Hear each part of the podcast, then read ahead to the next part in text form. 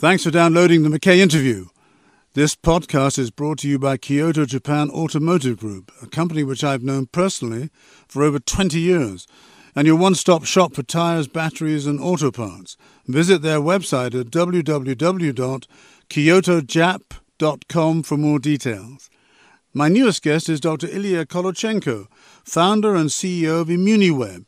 He's an expert in cybersecurity, and we talk about a range of topics, including the key cyber threats to businesses and organizations, what resilience actually means, his assessment of the role of organized crime compared with enthusiastic and knowledgeable youngsters hacking into IT systems, and whether we should fear artificial intelligence. I hope you enjoy the podcast.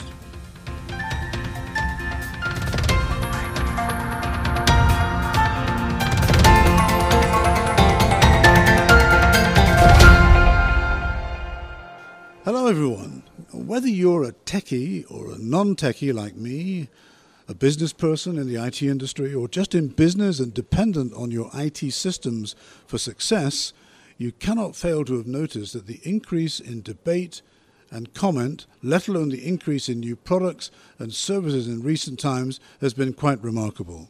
Whether it's Chat, GPT, gaming, IoT, or AI. What's new these days is always bewildering for many of us of a certain age or fast approaching that certain age when we observe the easy speed at which our children and grandchildren adjust to and manage new technology.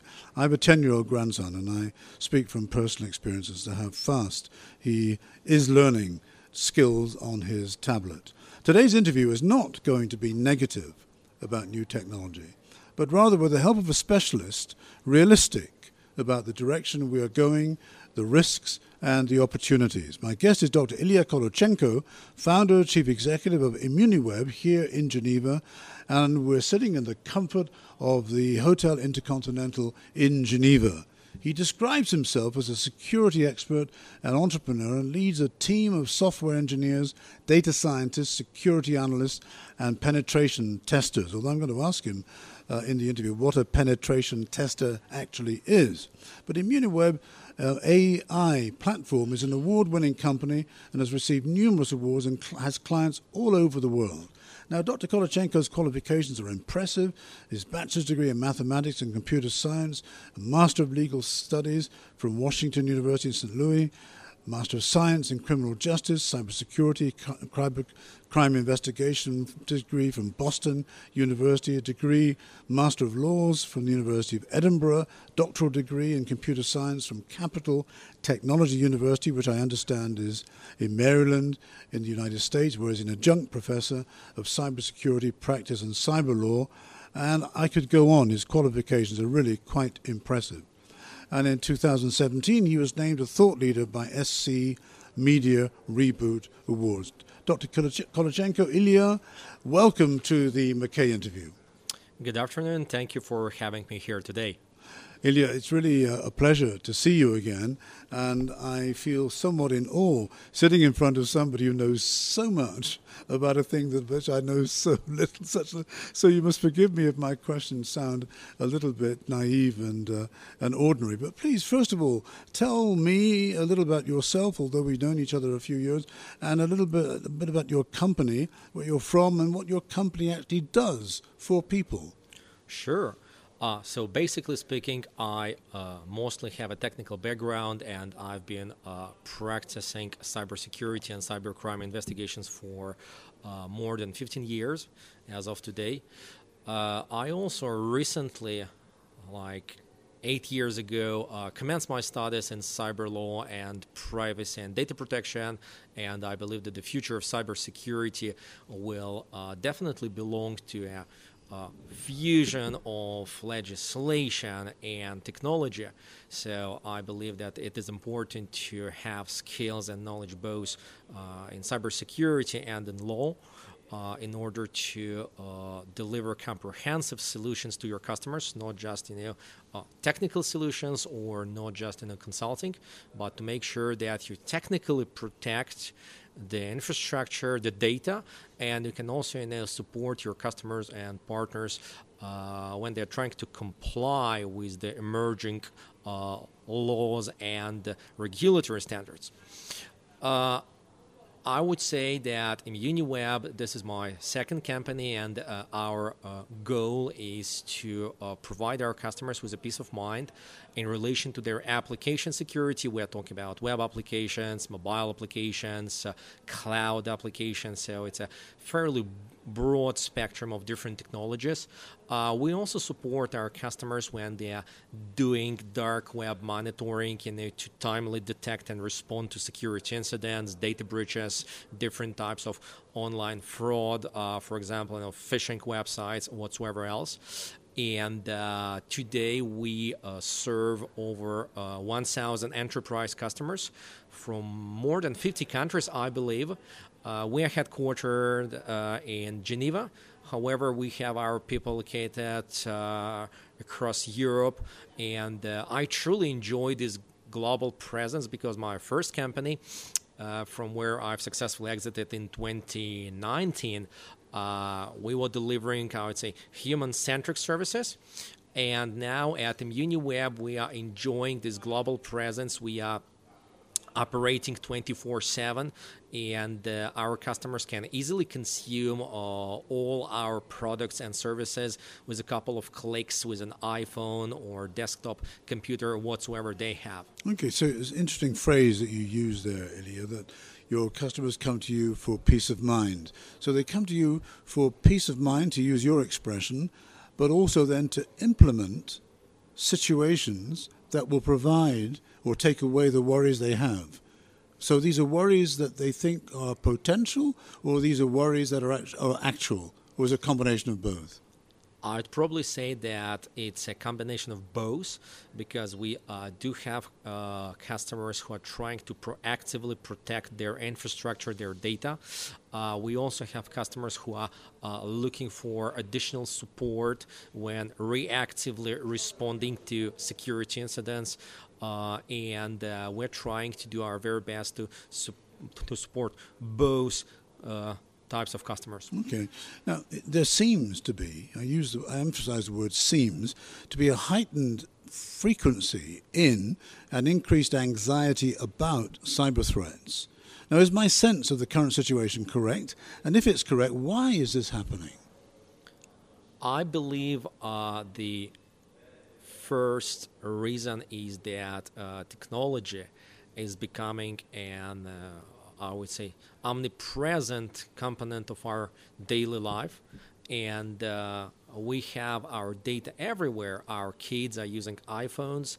Uh, we are hosting in a very sensitive health data in our smartwatches, and obviously, know, every single day, every single morning, every single evening, we are reading about new data breaches, security incidents, and I believe that it would be a challenge to find a single person uh, in a developed uh, country who uh, has not yet uh, suffered a data breach, not himself or herself personally, but because of one of the providers, one of the vendors uh, that has been breached.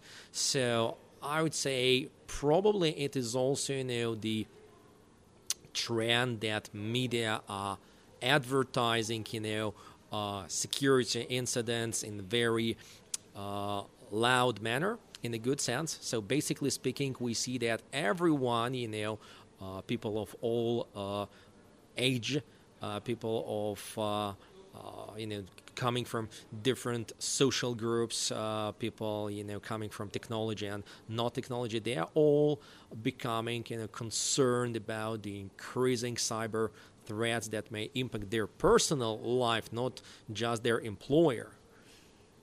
Okay, well, let's just examine the different components of what you just said.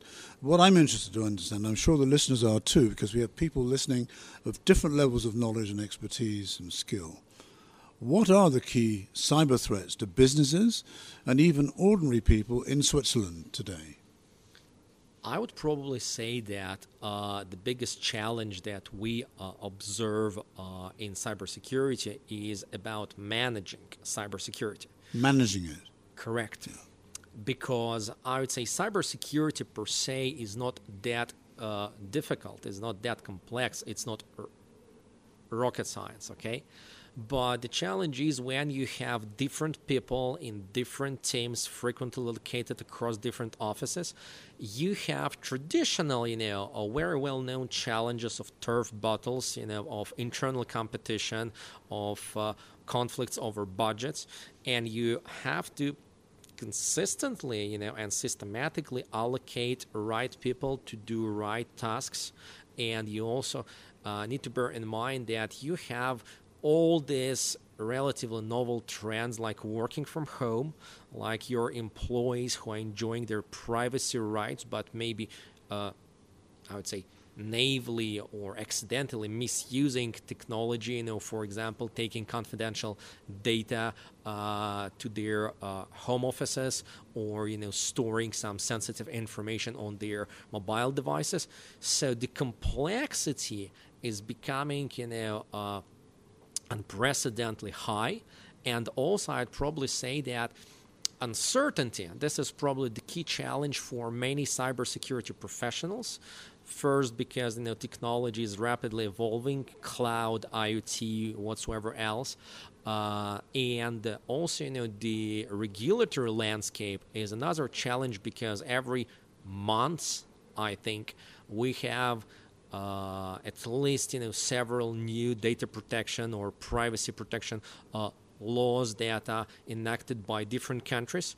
And frequently uh, it doesn't matter that you do not have you know physical presence in a specific country like you don't have a branch office.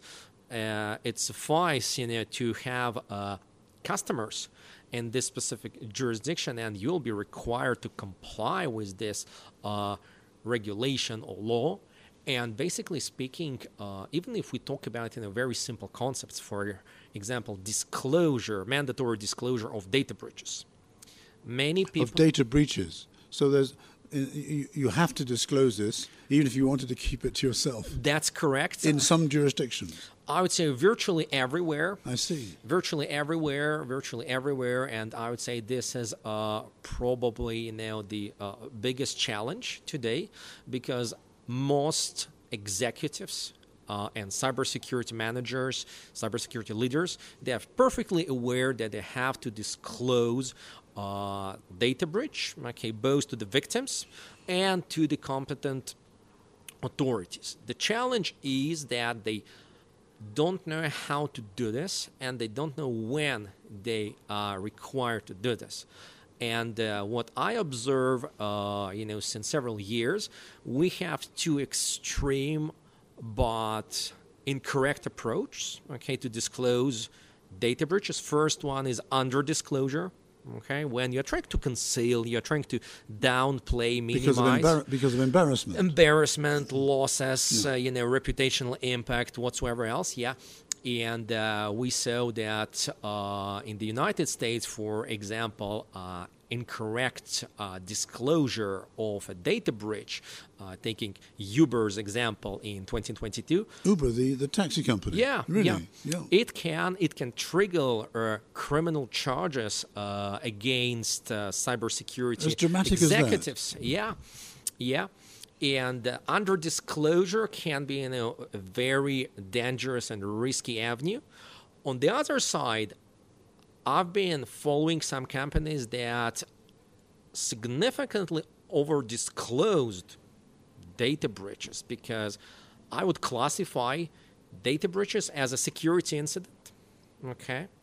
And security incident can be anything, you know. Security incident is, for example, when you get a phishing email technically speaking, it's a which security I seem to get incident. more and more these days in my own laptop. Exactly, yeah. exactly. So we have thousands of security incidents every single hour, all companies, all entities, and that's not a problem, okay? Because security incident does not necessarily mean that some data has been stolen or some data has been compromised you know, or destroyed. So we have security incidents, and then we have uh, security incidents that are reportable security incidents uh, that you are just required to disclose to uh, regulatory authorities, and then you have you know security incidents uh, most likely that have a lot of uh, victims, and there is a foreseeable risk that But, but you're talking about institutions, organizations, not individuals. Uh, yes, uh, most uh, frequently in the legislation in relation to uh, data breach disclosure, it's about you know businesses or organizations, uh, also about governments. Uh, partially but if you are an individual and your mobile phone has been hacked you usually do not have a duty to disclose uh, unless you've been using your mobile phone for business. For example, you had a sole proprietorship company. So uh, now to resume about disclosure, I would argue that many data breaches that have been advertised, you know, by companies saying, "Oh, we we've been compromised," you know, change your passwords, you know. Uh, cancel your credit cards, you know, it's red light alert. Uh, they've been exaggerated, and we even, you know, witnessed several, uh, uh, say, fairly uh, interesting cases when companies made, you know, broad disclosure saying that everything is compromised without properly conducting an investigation. And the motivation for exaggeration? Fear of sanctions for non disclosure. I see, I see. So they they uh, loudly r- r- ring the Ring bell. the bell, ring the yeah. bell, wave the flag. Yeah, yeah, Several weeks later, they disclosed that actually it was a false alert. That actually just certain customers have been impacted, not certain million. And several weeks Later, once again, they make another correction saying that it was not certain customers, not certain million customers, but certain thousand customers. And this happens quite often, does it? I would not say that this is like a major trend, but we frequently see that victimized companies they uh, are stressed to disclose to do something, and prior to conducting you know a comprehensive technical and legal investigation, they are rushing to disclose to notify, and this is actually uh, not what. Uh, the legislation requires. The legislation requires you to properly investigate, you know, both technically to understand the scope of the incident, to understand what happened, to understand what kind of data uh, has been compromised, and then to follow in a risk-based approach in disclosure. Because, for example, if only you know uh, encrypted passwords have been compromised, uh, you will probably have a very different mode of disclosure compared when your uh, social security numbers, you know, uh, any sensitive healthcare data has been compromised. Yeah, I understand. I understand. Now, let me just go. I just want to leap a little bit further forward so that you can explain aspects of the sequence. There's a word resilience. And I've interviewed people in your business before over the years, and that word comes up over and over again. And what I'm curious about is to know what resilience really means when it's used by a professional like you, like yourself. I would say that uh, in cybersecurity, resilience is a fairly uh, broad and inclusive term, and many professionals and companies they frequently have fairly different understanding of this term. In my uh, opinion, resilience includes your uh, technical and legal and managerial capabilities. Okay, to to prevent security incidents and uh, uh, disclosable cybersecurity incidents. I'm talking about data breaches that you uh, must report and the matter of law.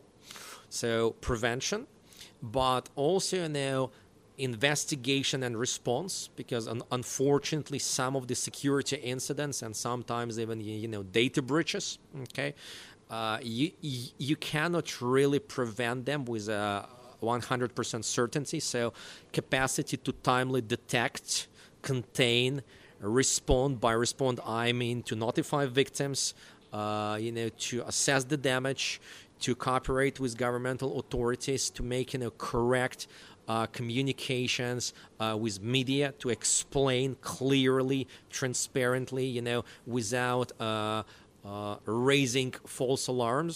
Okay, so it's also about you know re- reactive capabilities and most importantly probably i would say about continuous improvement though it's like you know tangential to resilience but i believe that it is essential that all your proactive and reactive technical and legal and managerial and operational capacities they should be continuously improved based on your experience and experience of others Okay, thanks. My, my guest today is Dr. Ilia Kolochenko of ImmuniWeb in Geneva, and we're talking about information technology, cybersecurity, risk, and what the future might look like. Now, Ilia, what's your assessment of the role in cyber attacks of organized crime? Of enthusiastic and knowledgeable youngsters who are just mischievous but not necessarily malicious, or just corporate competitiveness, or even espionage and malfeasance. Just give us a sense of organized crime, young, bright people, and company spies. Uh, that's a very interesting question, and I'm happy that uh, you've asked it. I would probably say that the problem that I see uh, in 2023 that amid the unfolding you know financial and economic uh, s- slowdown, okay, uh, we see many bright, talented young people who are uh, struggling to find a decent job, and eventually they are recruited by uh, you know cyber gangs. Uh, however, we we call them because cyber gangs can immediately pay you a lot of money, and even you know, when we are comparing you know salaries from the top uh, cybersecurity companies, uh, usually you know uh, major uh, players uh, from cybercrime, they can uh, afford paying uh, almost ten times more. A factor of 10. Yeah, My God. I would say if you attain uh, a sufficiently high position within a cyber gang, for example, if we're talking about ransomware, uh, you can easily make millions. Uh, and uh, no cybersecurity vendor will have uh, capacity to pay you such a salary. So the temptation is huge, the rewards are big. Temptation is huge, and I would say generally very few people would uh, cross the line. But when uh, young students, you know, graduates, they cannot find a decent job for them. Temptation is indeed, you know, uh, huge, and uh, probably I would say we'll see uh, many young, talented people who uh, will decide to take, you know, the other side, the bad side, uh, because of economic stagnation. So uh, I think that uh, we have to think about you know implementing a national strategy in all countries how to secure uh, well-paid jobs for security engineers security analysts uh, and uh, also you know we need to carefully think about you know how to offer competitive salaries for law enforcement agencies because the big challenge is that when you are looking for a job as a security analyst for example to conduct you know digital investigations if you are comparing salary of a law enforcement agency, it will highly likely be significantly lower compared to private company. Okay, so law enforcement agencies around the globe they are struggling to hire and to retain talent. So probably uh, we need to consider, you know, uh, a national strategy how to enable our law enforcement agencies to attract the best cybersecurity and cybercrime investigation specialists. Okay. Uh, what, what are the trends these days that you as a specialist are aware of? We have artificial intelligence. We have IoT, the Internet of Things. The, these are all abbreviations that become almost part of most people's daily vocabulary, whether they're specialists or not. But they must encompass a wide range of meanings and many different facets. How can non technical people non technical people make sense of what is happening around them, or does the basic education need to be raised in these new areas for us to live more comfortably and more knowledgeably in this new world? So I'd probably split my answer into two parts. Okay, f- I would say it is uh,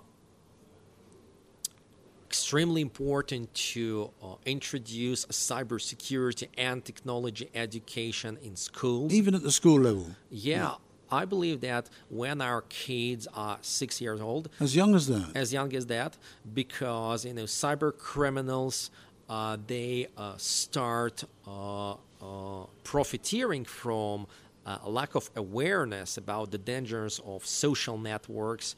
I'm not just talking about you know sexual exploitation of children, but also about harassment, about bullying, about many other hidden uh, risks that uh, can uh, cause, or I would say, almost irreparable uh, emotional damage to our kids. So our kids should be trained, you know, since uh, very uh, young age to uh, understand the spectrum of risks and threats, how to respond to them, how to report them, because I'd say most of the kids, uh, statistically speaking, who are harassed, who are intimidated, and who uh, eventually commit suicides because of this, uh, and something that their parents cannot uh, timely detect, they uh, they are usually harassed by their classmates. So we need to explain to our kids how to report because kids are usually abandoned and they have no recourse. They don't know what to do, and sorry, no, sorry, I didn't mean to interrupt. Carry on and they need to have you know clear understandable way what to do if you are falling a victim to online harassment intimidation whatsoever and else. a, I don't know if you're a family man I don't know if you have children of your own but do you know if this is going on in the school curriculum here locally in Geneva in Switzerland that young children are being taught as young as that how to deal with these situations I'm unaware of a nationwide program in relation to cybersecurity education. Uh, I'm not an expert in this area. However, I know that some schools they're introducing, you know, uh, classes or you know uh, some uh, courses where kids are trained about you know cyber risks and I believe quite young, quite young children. Yeah, I believe that it can be different depending on the canton and uh, school, obviously. Uh, and uh, I think this is where uh, our government uh, should probably you know uh, allocate additional budgets because uh, today in 2023 I would say the uh, broad spectrum of risks you know the most probable and also the most harmful they are not really coming from the street but they're coming from digital world. And even when we're talking about drugs okay drugs in schools for example uh, frequently you know drug consumption starts digitally. You join a facebook group where other kids uh, or you know uh, adults who are selling drugs they are explaining how to consume drugs safely. They explain how kids and teenagers can safely purchase drugs. And uh, this is something that our kids should know that this is evil that this is something that they uh, need to uh, understand and immediately report. Because law enforcement unfortunately they do not have such advanced capabilities and budgets you know to proactively prevent such things. But when we train our kids to detect respond and report i'm confident our cities will become significantly safer. That's good advice uh, ilia. Last question. Um, what is your view about the sentiment expressed in an open letter from academics around the world and mentioned just this morning on the BBC Radio News, in which they say that it, I quote, it is no longer in the realm of science fiction to imagine artificial intelligence systems having feelings and even human level consciousness. I mean, where are we going with this, Ilia? I think that that's an interesting point. However, I also believe that, you know, feeling is a very broad term. And for example, I think that I know when I feel something, okay? But I certainly know that I don't know how to measure and how to establish, for example, you know, that uh, someone else uh, is feeling something because we can express, you know, uh, some emotions, okay, like smiling or laughing, but whether uh, the emotions are genuine, uh, we don't know. So I would say first we need to define uh, what feelings are and how we can measure them. Okay, and then we can probably you know extrapolate this uh, term uh, to robotics.